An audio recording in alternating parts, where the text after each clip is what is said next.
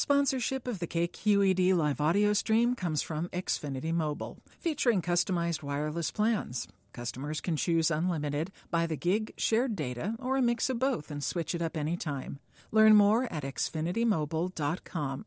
Hi, I'm Alex Espinoza. I'm here to read from my novel, Still Water Saints. The book is set in a fictional city, Aguamansa. That's the still water of the title, which is located between the 10 freeway and the Santa Ana River in Southern California's Inland Empire, about an hour east of Los Angeles. It's a predominantly Mexican American community, but like so many California cities, it's a real mix of cultures. The novel focuses on Perla Portillo, a 72 year old widow who runs the Botanica Oshun, a religious supply shop that sells merchandise like candles, prayer cards, teas, and statues. Her story alternates with tales from some of Perla's customers, including a shoplifting speed addict, a Chicana muralist, a drag queen, a businessman with an Elvis obsessed mother, and Rosa, one of Perla's most loyal customers, who first came to the Botanica when she was a teenager trying to lose weight. Today I'll be reading from the first chapter of the book, which takes place on January 6th, the Feast of the Epiphany, and also Dia de los Reyes, the Feast of the Magi, kings of Africa, Arabia, and the East.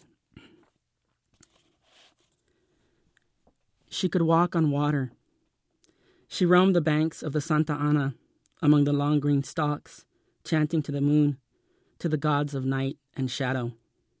She rose and stepped onto the river, her footsteps gently rippling the surface. She summoned the spirits of the dead.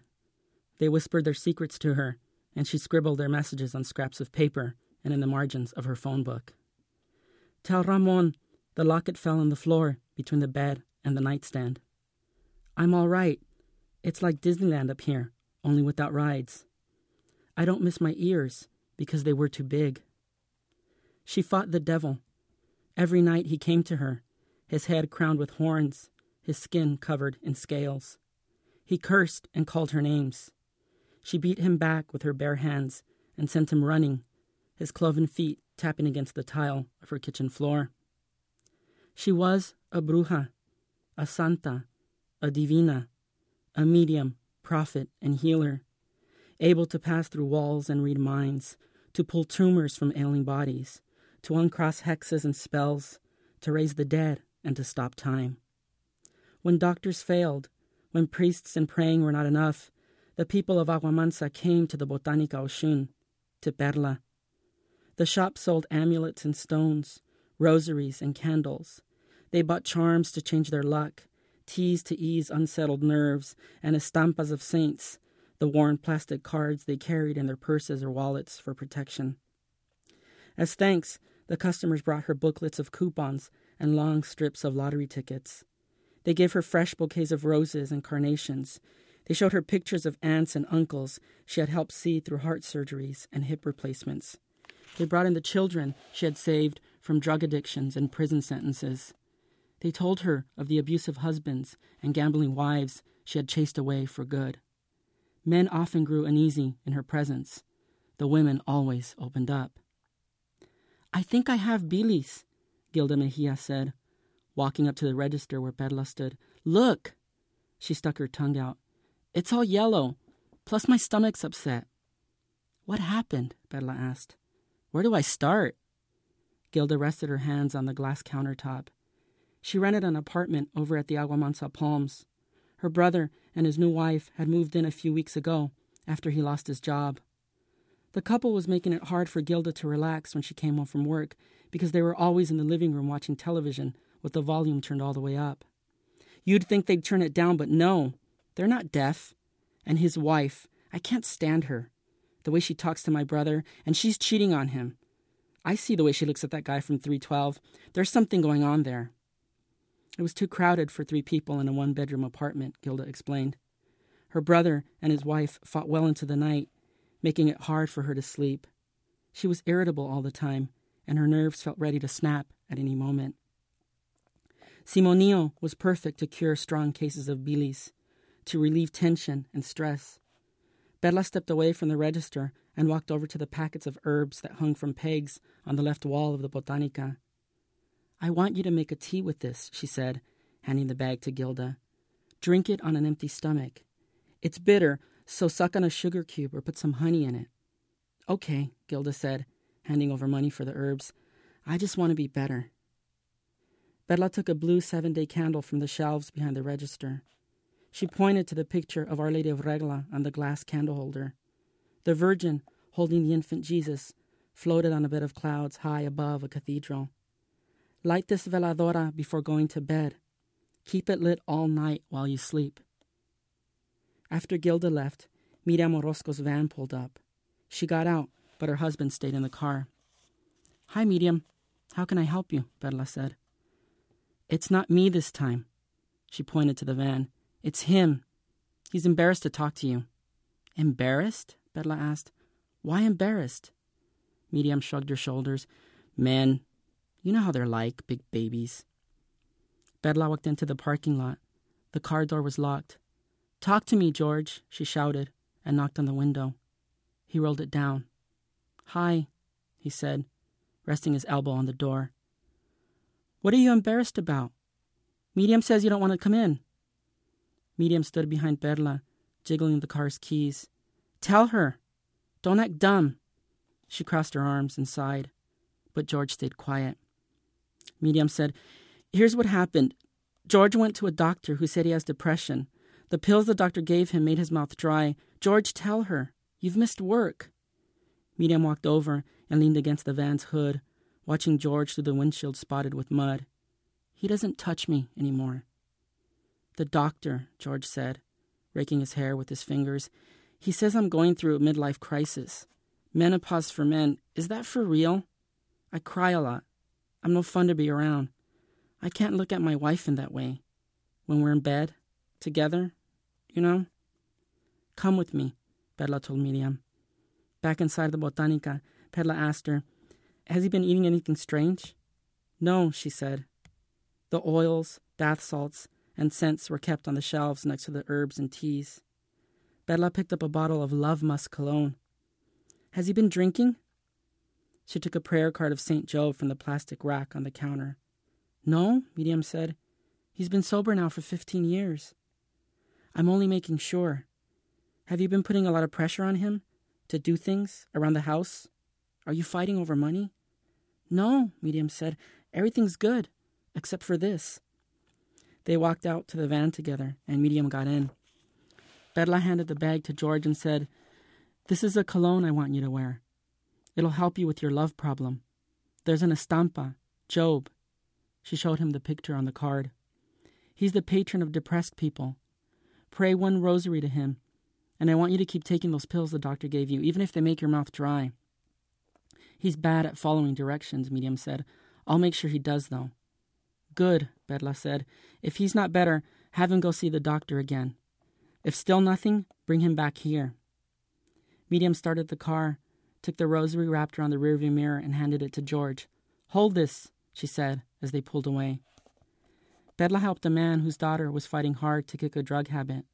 Someone else needed luck in starting up a new business. An old woman Perla recognized, but whose name escaped her memory, brought in her grandson because the boy was wetting his bed. He's thirteen, the old woman said. Too old to be peeing in bed. I think he needs a limpia. I don't want to do this, the boy protested. He crossed his arms and glared at Perla. It's stupid. The old woman tug- tugged at his shirt. Stop it, Tony. Perla took the sign that read back in a few minutes and taped it to the door. She led the boy and his grandmother behind the counter and through the curtain that separated the front of the store from the back. The small kitchenette with the mini fridge and microwave Dario had given Perla when he left her the store occupied much of the cramped stockroom. The rest of the space housed three bookshelves about six feet tall on which Perla kept her backstock. The narrow hallway separating the kitchenette and shelves from the bathroom and utility closet was where she held private consultations. Perla worked slowly to gather the items, trying to remember what Dario had taught her. Limpias are delicate because you're cleansing a body and chasing away evil spirits, he had said. So it's important to concentrate. He had used a cigar, feathers, and an egg. He had chanted and whispered, rocking back and forth on his heels. She covered the floor with the sheet and stood the boy in the middle. She coughed when she took a puff from the cigar then blew the smoke around his body, letting it drift and settle around his head. After beating the air around him with the gray plume she pulled from her feather duster, Perla told Tony to close his eyes. She took an egg from the refrigerator and rubbed it over his body and face. This is lame, Grandma, the boy said, then opened his eyes. Can we go? Perla turned to the boy's grandmother. There, she said.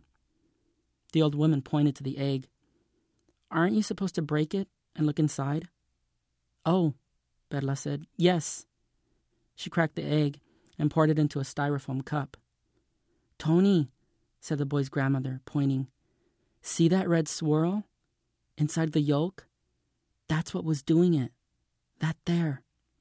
The boy looked. Yeah, right. His grandmother pinched Tony's arm, leaving two red marks on his skin. We'll see what you say when it starts working. Perla covered the cup with plastic wrap she kept on the shelf above the kitchenette sink. Throw this out before you go home, she instructed them. Why? Tony said. Because if we don't, the old woman said, the spirits will stay with you. So we have to get rid of it to lose them, right? She looked at Perla. Yes, Perla said. So we're just gonna, like, throw that egg out the window of a moving car? Tony asked. What if it hits somebody? Would you rather we not? Would you rather the spirits follow us? Keep making you pee in bed? All your friends will find out and make fun of you, Tony. And that girl you like? You want her to know?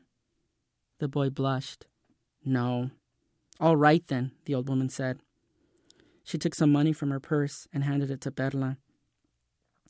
Perla walked them outside and found a group of customers waiting for her in the parking lot. She sold a quick gossiping candle to a high school girl and a jar of Adam and Eve love oil to a man who rode up on a 10 speed bike. Then Rosa Cabrera came in with her four year old daughter, Danielle. Rosa was one of Perla's favorite customers. She'd been in high school when her mother had first brought her to the store. Now she was in her late 20s, married, and taking classes to become a hairstylist. Danielle's hair was pulled back in two pigtails that glistened wet. She wore faded denim overalls and a red and yellow checkered undershirt. She held out three wild clovers to Perla. We came from the park, Rosa said.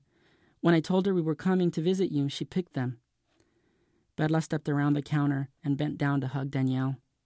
She took the clovers and gave her a kiss on the cheek. They're pretty, Perla said. Thank you. She put them in a mug and set them next to the statue of Santa Barbara to the right of the front door. The statue stood on a square pedestal holding a gold scepter in one hand, a chalice in the other. Long curls of her brown hair rested in folds on her shoulders. Perla turned to Danielle and pointed at the saint. I think she'll like them too, no? The girl smiled and pressed her face against her mother's thigh. I need something to keep me calm, to help me focus. I have a big test coming up.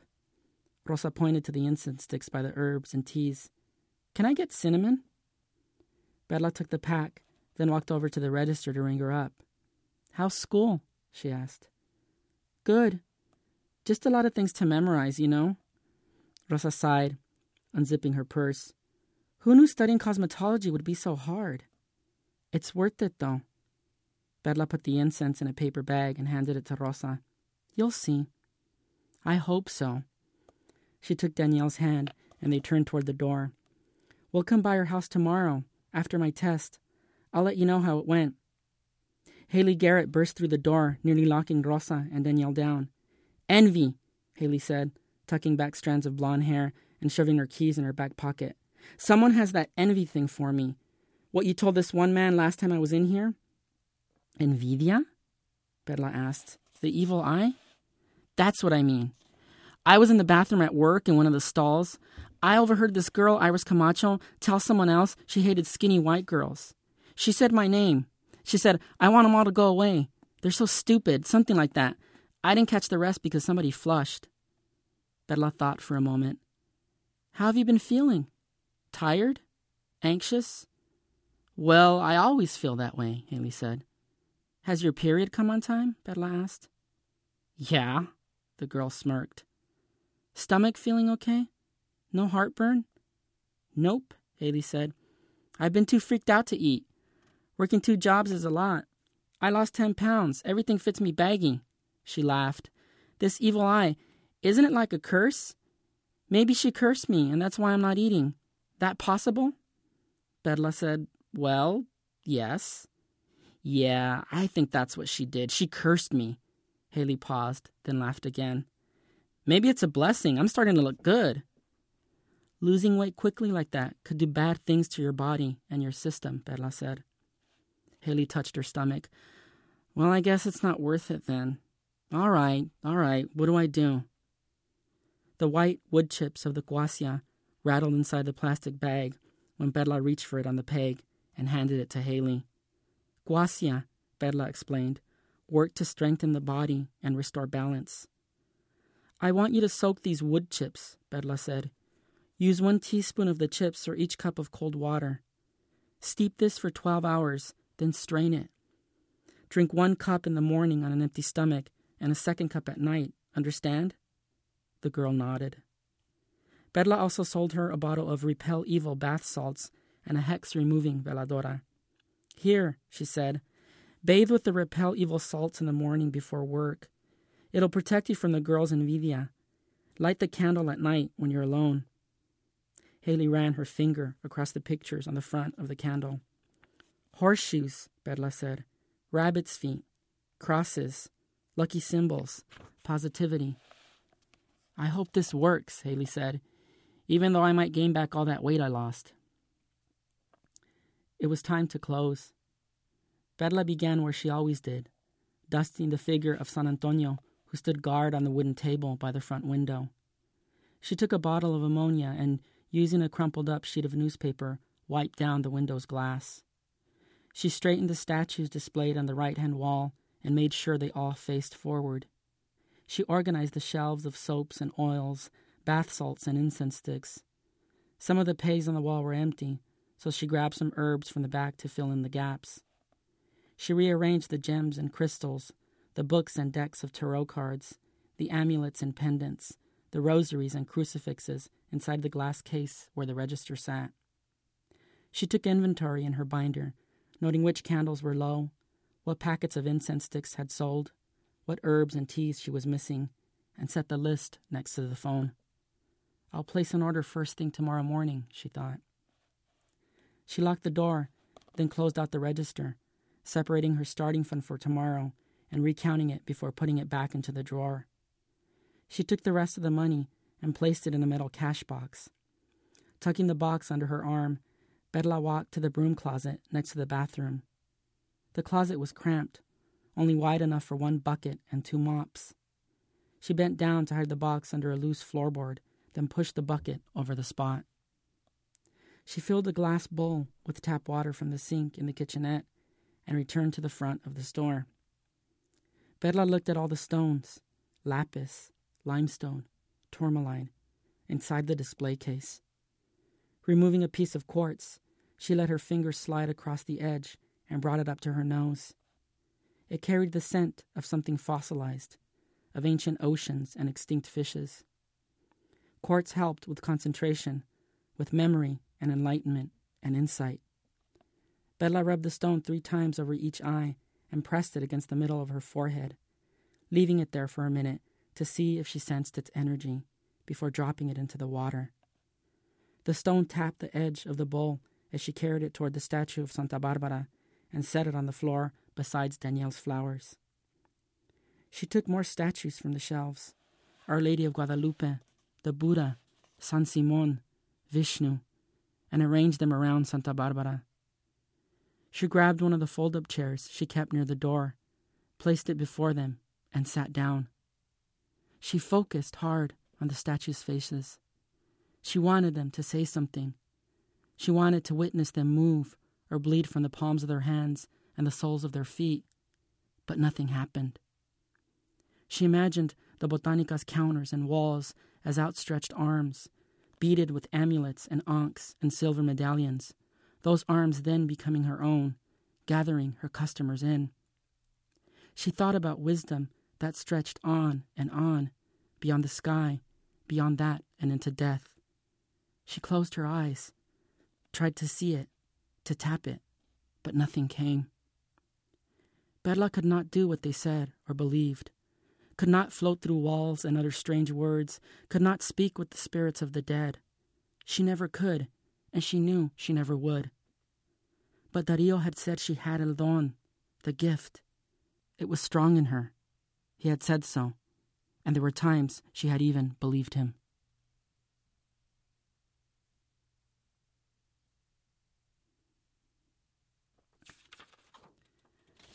To subscribe to the Writer's Block and hear more stories, please visit www.kqed.org slash writersblock. The Writer's Block is produced by KQED.